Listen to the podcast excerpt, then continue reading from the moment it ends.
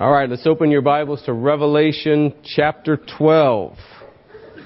Revelation chapter 12.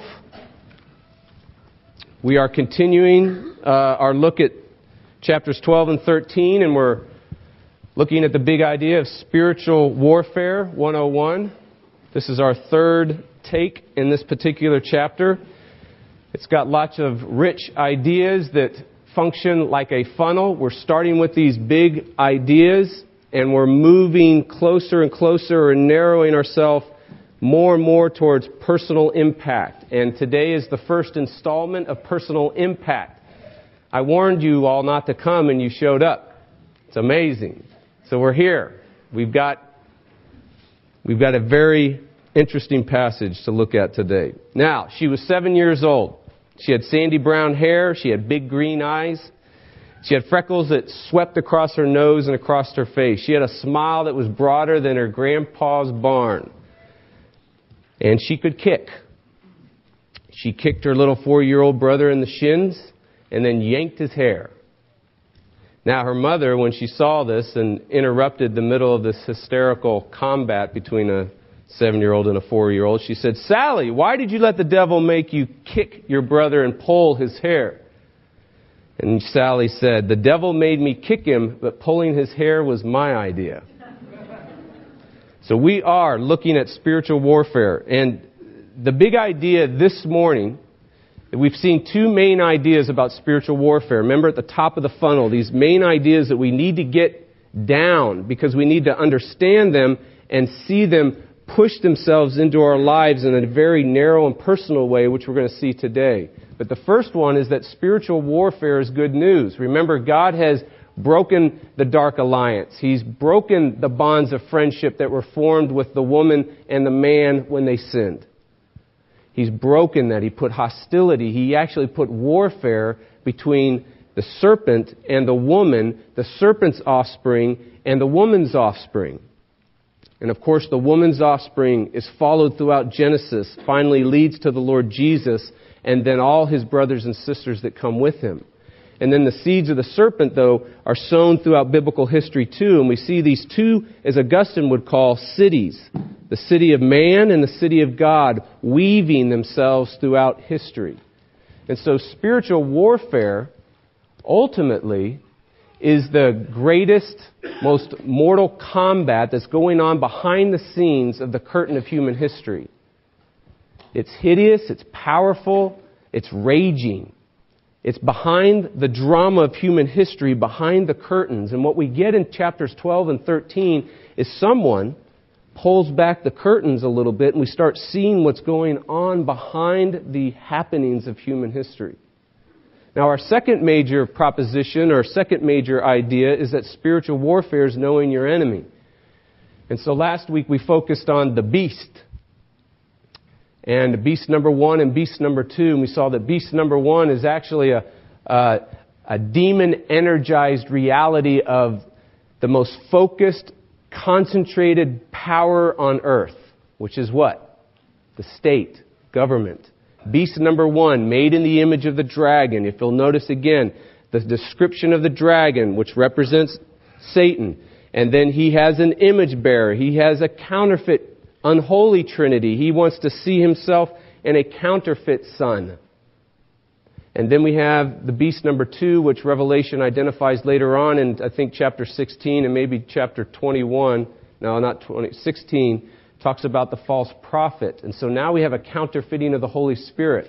So you have all this incredible pictures and images of monsters and coming out of the sea and what we're getting in all these pictures, whether it's the dragon who's trying to counterfeit God by having a false mock creation and calling forth his own image bearers out of the sea and out of the land, and then you get all these wild pictures of each of the beasts. They're all pictures showing or mocking or imitating, counterfeiting the first beast, what the Son of God does and who he is.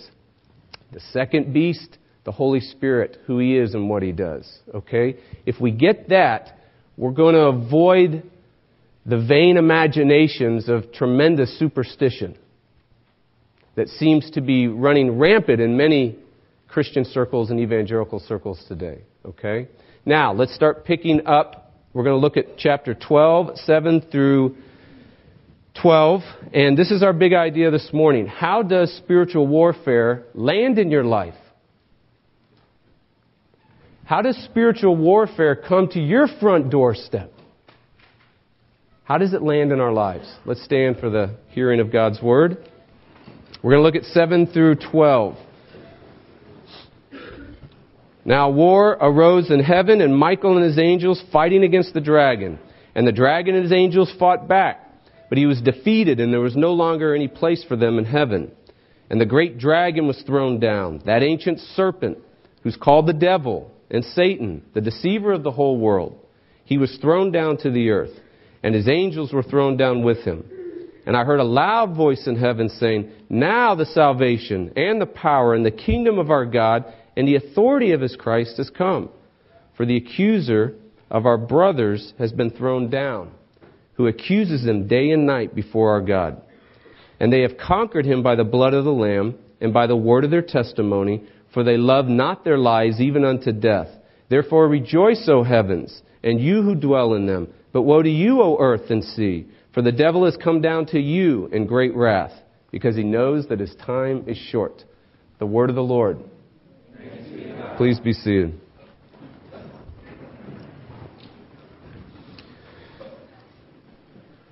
Our great God, we ask for your help as the liturgy marks. We need a prayer of illumination. We need you to work and walk on your word. So, Holy Spirit, would you do for us which we cannot do for ourselves? Help us to see the truth in this passage and help us to see the one who is the truth in this passage. Help all of us, Lord and we ask this in Jesus' name. Amen. Now, Spurgeon suffered debilitating bouts of depression all his life. He likened his bouts of depression to a castle. And he would say that he would enter into this fortified castle and he would be locked inside and couldn't get out. He would describe his sense of despair and depression within this hard, cold, castle that it even had darker depths than he thought. In fact, he said this there are dungeons beneath the castles of despair. Dr. Martyn Lloyd-Jones, he's often referred to as the last great Puritan preacher.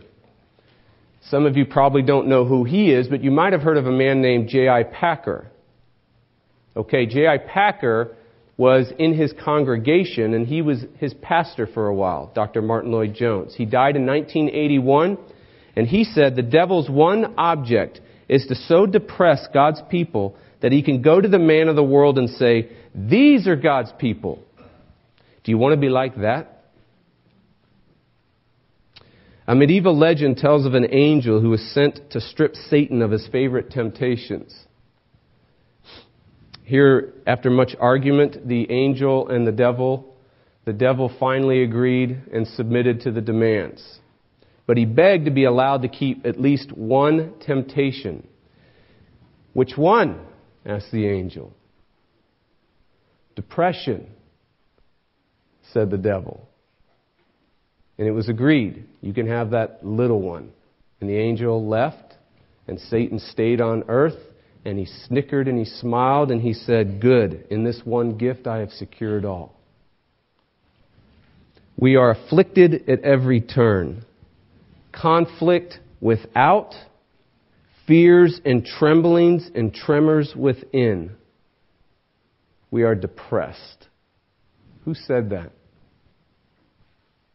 The Apostle Paul. 2 Corinthians 7 5 through 6. One of the major ways spiritual warfare lands in your life, according to this passage, is in this way by assaulting your soul with acid accusations. One of the major ways that spiritual warfare lands in your life this morning is assaulting you with accusations. Let's look at Revelation 12, look, look at verse 10. And I heard a loud voice in heaven saying, Now the salvation and the power and the kingdom of our God and the authority of his Christ has come. For the accuser of our brothers has been thrown down. And there's the key phrase the accuser of our brothers. If deception is Satan's bait to get you to bite in sin, accusation is his arrow that bleeds your soul. Now, deception is a bait, and he lures it out there so that we bite it. He's luring deception so that we bite into sin. And then once we bite in into it, or in other ways, he launches his arrows of accusation, all for the purpose of bleeding your soul. All for what the Puritans would call giving you a dark night of the soul. There are multiple causes of depression. There are multiple causes of despair. There are multiple causes of soul agony, which is historically what it's been called, or soul pain, or dark nights of the soul. Multiple causes. What we're going to do is we're going to look at one major cause in chapter 12. So, those of you that are struggling even now with depression, or those of you that have bouted with depression, and those of you that know what that castle looks like, and you can tell every contour and every crack and every cold crevice and every little slimy insect that lives inside that castle because you know it very well. What I want you to hear me say now is there are a multiple, multiplicity of causes for depression. Do not walk away thinking this is the only cause. But I do want you to know that this is a primary cause of depression. A primary way in which the evil one assaults our soul. And not only that, though there are other multiple causes, what this acid accusation does is it rides like a parasite on the other ones. So though there are other causes that cause soul pain or soul sickness or the dark night of the soul, his accusation rides like a parasite and sucks the life out of you. Some of the other causes I just want to briefly mention so that you're not left thinking again that there's only just this one. Some other causes can be our own sin. The scripture's clear on that. I mean, we're sinful people. In our minds, that means sin affects our minds. We don't think rightly about things. We don't see rightly about things. That's why when you go through the scripture, there's tremendous metaphors about I once was blind and now I see. Be transformed. How? By the renewing of the mind. There's this reality that sin affects the faculty of our understanding and our ability to think rightly about what's ultimately true revealed in the scriptures. And it also affects our heart. Our heart is like a worshiping faculty. It seeks its greatest good. And it bows down to what it promises, what promises and holds forth what is greatest life. And then our wills are tainted with sin, and our wills are bent so that our behaviors and our actions, they, they go after what our heart worships. Now, all this reality of sin has a misery effect on us. So there will be soul sickness as a result of sin. Okay? Now there's also being sinned against. We'll call that situational evil or personal suffering. When you're sinned against, when evil is done to you, it has a debilitating, can have a debilitating effect on your soul. Another one is prolonged physical illness. I think we forget today. I think we have more. I know this word's going to, like, what in the world did he just say? Just file it in your words that you know. You know, Hatton's definition book, you bring out some other time that you can check on. Gnosticism. What Gnosticism seeks to do, it's an ancient heresy that works itself and tries to divide the body from the spirit. You know, you've heard the, don't worry about your body. It's a worm motel. It's going to decay. Well, that's a great Gnostic truth. The body, material, the soul, immaterial, are you. Distinct, of course, but you. The body will be resurrected. Jesus redeemed the body. Okay? So that's why, for many of us, just getting a good night's sleep helps our spirituality. And lack of sleep hurts it. Okay? So a prolonged physical illness can press in the realities of depression or soul pain. Another one is crushed expectations. In other words, we have these ruling, dominating desires that get blocked or stopped. Remember, the heart is a worshiping reality. The heart looks for that which is most worthy to receive satisfaction in life and good and salvation. And sometimes we set up expectations because, as the scriptures describe, our hearts are like an idol factory. We have false idols we're running after, and when they get blocked, it crushes us. So our idols hurt us. Another one is personal failure and rejection, or the fear of personal failure and rejection. You know, we fail miserably and we're rejected miserably, and we fear that reality. That presses in dark nights of the soul. But notice what the root cause of it is. And I say this not to hurt us, I say this to help us. The root cause is ultimately our worshiping heart is trusting in our performance and the opinions of others to matter. And so if we fail or we get rejected, the soul plummets into darkness. Why? Because its hope has been shattered. Okay? One last one. There's personal suffering, we'll call this situational evil too. We live in a fallen world. This is not the way it's supposed to be. You will lose loved ones. There will be brothers and sisters and nephews that have car accidents and die. You will lose temporal earthly good in this life.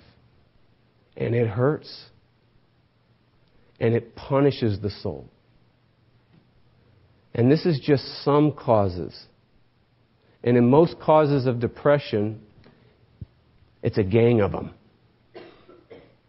But then the one that drives the nail in the coffin is the acid accusations. That's what gets us. And that's what we're going to focus on right now in our remaining time. What is acid accusation? It's taken from the word accuser in verse 10 is actually taken from verse 9, which refers to Satan. It's a derivative of his name, Satan. Satan literally means uh, enemy or evil opponent, adversary. And what accuser does is it comes alongside, it's a, it's, it's, it's a word coming out of Satan or adversary, and it's telling us how he's your adversary. If, if Satan describes your enemy, your evil combatant, opponent, what the accuser is describing is what's his weapon of choice? That's what the question's asking. When Satan, your enemy, faces you, which does he grab? The Uzi? The serrated blade? or an arrow? What's his weapon of choice? What is he most trained in? And the word is accusation. Accusations. Accusations literally mean to speak against you, to tear you down. And then this one's most vivid to tear at your soul. That's his weapon of choice.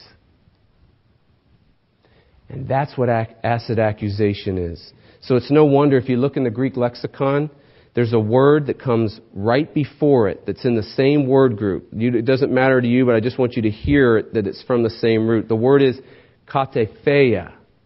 Okay? The same root word in Greek for accuser. Now the word for accuser is kategor. Katepheia Kategor, same root word. You know what katepheia means? It means gloominess, dejection, sorrow that makes one look down. You know what the accuser does to you through acid accusation? He makes your soul look down, not up. Do you see the picture that's being painted here? The picture being painted in Revelation 12 is that there's an evil prosecutor. And he points his long, bony finger at you. And he's got this wicked smile on his face. And when he opens his mouth, he has these slimy words that come out of his forked tongue, and he reads off your lists of sins. And he says, number one, lust. This is for the men. And he says, I don't need to mention all the specific cases to you. If I did, we'd be here all year.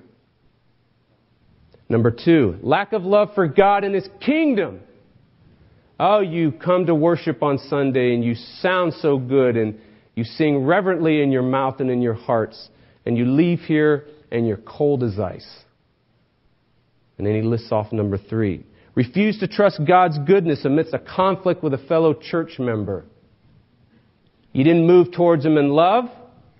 You devoured him in your heart. You were dominated by yourself. So you accused him and tore him down or her down in your heart, and then you did it with your words. You were unkind. You weren't building up. You were angry and wrathful. It was on your face, it was on your look, and it was in your words. You didn't believe the best. You didn't seek to understand. And now, the accuser goes on, you're harboring bitterness to that person. And when you leave, you're now talking to everybody about him or her. Right? Number four, you're ruled by the desire, he says. But, but let's use the language you speak of. Let's use your second commandment. Ruled by desire. Let's call it what it is. You're an idol maker. And you make an idol out of comfort and peace, he says. You do that, the evil prosecutor says. And that's why, Father, you're passive in your family. You don't interact with your family, you're passive because you want your comfort and your peace. And that's mother, that's why you lose your cool throughout the week at your kids. Because you can't stand the gibbering and the jabbering because you want your comfort and your peace more than their good. Oh, he's hitting the mark, isn't he?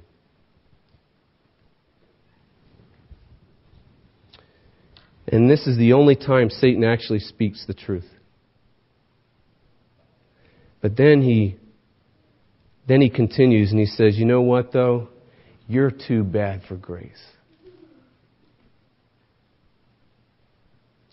Yeah, lust, everybody does lust. Let's not even focus on that one. Let's focus on the hatred you had for that church member and your failings as a mother and a father.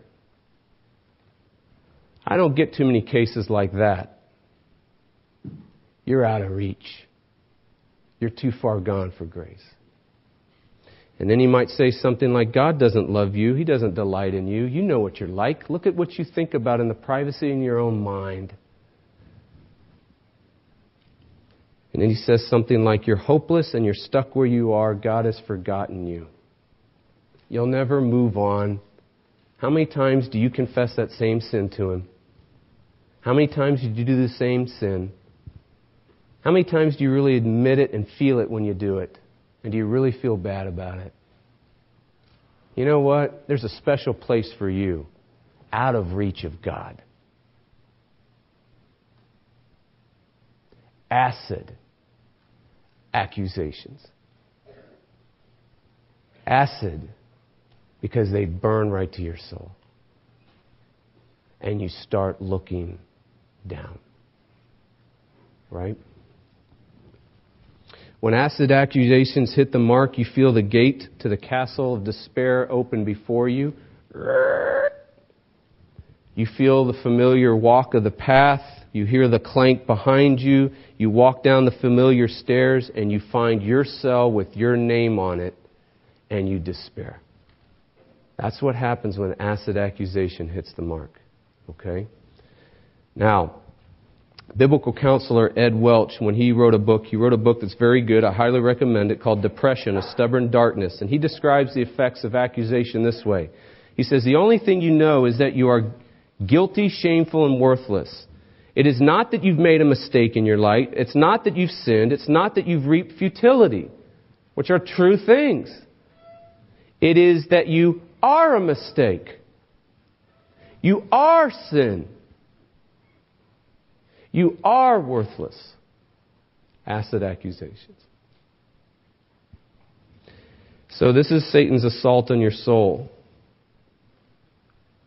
And what he gets you to do is all of a sudden your eyes are off God, off Jesus, off grace, off good news, off forgiveness, off his righteousness, off hope, off his help, and on you. You start sinking into self. And what happens is you now are on you, you start looking at your own goodness or your lack thereof, and all you're trying to hold on to is your own goodness and whether you can hold it together. You focus on your righteousness and hanging on to your righteousness. And of course, if we do that, we're doomed. And it's so powerful because there's truth in it. You have no goodness. Apart from Jesus, you have nothing that's pleasing to God. You have no righteousness. And so these arrows are like one side of the arrow is true because it's showing our sin, and the other side is it's an assault to tear you down. Untruth. Okay? So, what do you do? What do I do? What do you do amidst the assault of accusation? This is how we're going to end. Here's the answer. The answer is crush the assault of accusations with the cross. Crush the assault of accusations with the cross. Look at verse 11. And they have conquered him by the blood of the Lamb and by the word of their testimony. The accuser is conquered by the blood of the Lamb. It was told, and I'm trying to remember with a faded memory, it came to me last night, that when Luther was translating the Bible into German, and when he was writing his famous hymn, A Mighty Fortress is Our God, that he felt Satan's presence stalking him like a roaring lion, waiting to pounce on him. In fact, my church history prof said you can go there today because what happened was he felt his presence stalking him so much that he finally, at one time, he grabbed one of the ink wells and hurled it across the room at him. And it shattered on the opposite wall. And I'm, I'm told you can go to his room and see the black stain of ink where he hurled it at his adversary.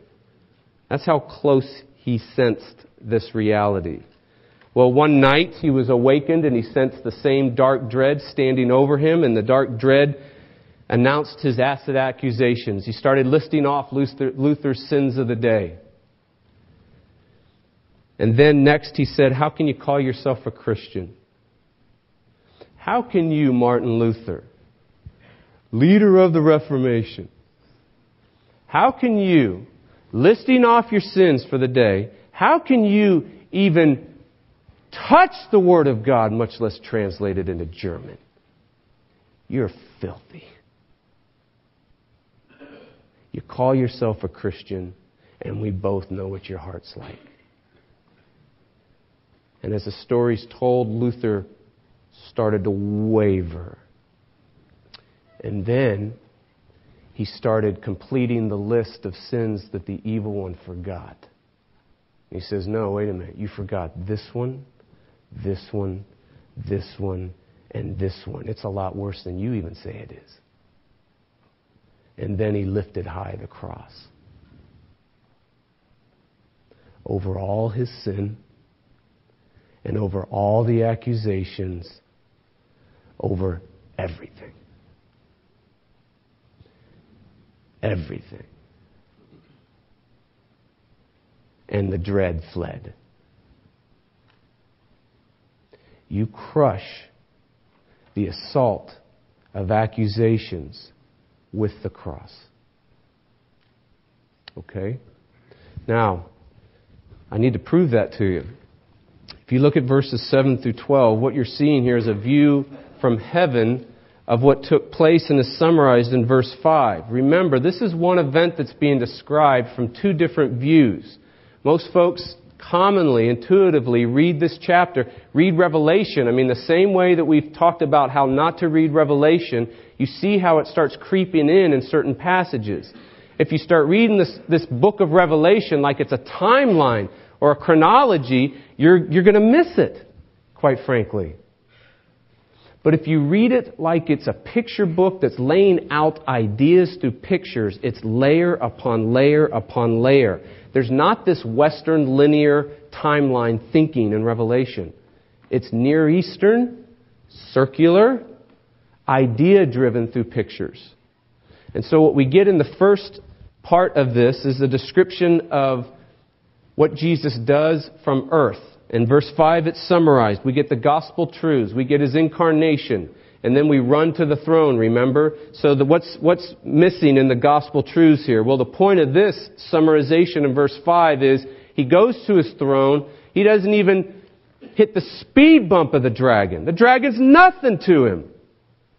The dragon's waiting for him to come and is going to thwart him, and he goes from birth to throne. Get out of my way. I'm king. And crushes the head of the serpent. So there's the incarnation, but we know there's a perfect life. We know there's a punishing death. And we know there's a powerful resurrection and ascension to the throne. Okay, that's verse 5 of chapter 12. That's the view from earth. Now, that same event is seen in heaven, 7 through 12. What happens in Jesus' gospel work seen from heaven? And what do we get? We get Michael the angel knocking out Satan and the demons. And they fall from the sky. And you need to remember this is not the fall from the sky that took place before the garden in the beginning of the world when, when Satan and his demons rebelled against God. This is the expulsion of the accuser from the throne room of God, not the expulsion of Satan and his demons at the beginning of time when they rebelled against God. How do we know this? We know this in many ways because look at verse 10, I believe. It talks about our brothers. For the accuser of our brothers. These are Old Testament saints in heaven, okay? And what we have here is we have this day and night, we have these Old Testament saints in heaven, and the accuser of our brothers has now been expelled, expelled from heaven. That's a new word, you didn't know that. expelled. E X P U, you got my point. Day and night goes before the throne and before God, charges God's character, attacks God's character, then attacks the saints. Day and night. In other words, it's ceaseless. And our brothers is talking about the reality that they had to live with Satan coming into their presence. Remember, this is a snapshot of Job. Remember in Job, the Old Testament, Job is on earth, God is in heaven. What happens? Satan comes into the throne room of God and attacks God's character and accuses accuses Job before God and he says, "You know what, God, he doesn't fear you truly. He only fears you because you deliver the goods." Take away his goods and he'll curse you. And the accuser comes into the throne room day and night, night and day, accusing the Old Testament saints and saying, You have no business being here. How can you have salvation? How can you have eternal life? How can you have this eschatological life? How can you have any good? How can you partake of anything that's good? You're a wretched sinner. And here's your list of sins. And I know the scriptures better than you, for the wages of sin is death. That's what he says, day and night. And so what we have here is a picture of the accuser going into the hallways of heaven, and he shouts day after day, night after night, Where's the death? Where's the death? Where's the death? The wages of sin are death. You don't belong here, sinners. And he says it and says it and says it until the slaughtered standing lamb kicks him out. So the accuser had a good case until the cross. And the cross crushed all the accusations. Because the wages of sin are death. And Jesus took it. And so now God will not listen to any more accusations. The cross is enough for him. And Satan is kicked out of heaven. Never to accuse the saints before God again. But Woe to you, O earth, because the devil has come down to you. The only ones he can accuse now are you and me. But he knows that his time is short. Right? So, what do you do? We're going to have to listen to Satan's accusations for a little while. But when he assaults you, lift high the cross. Amen.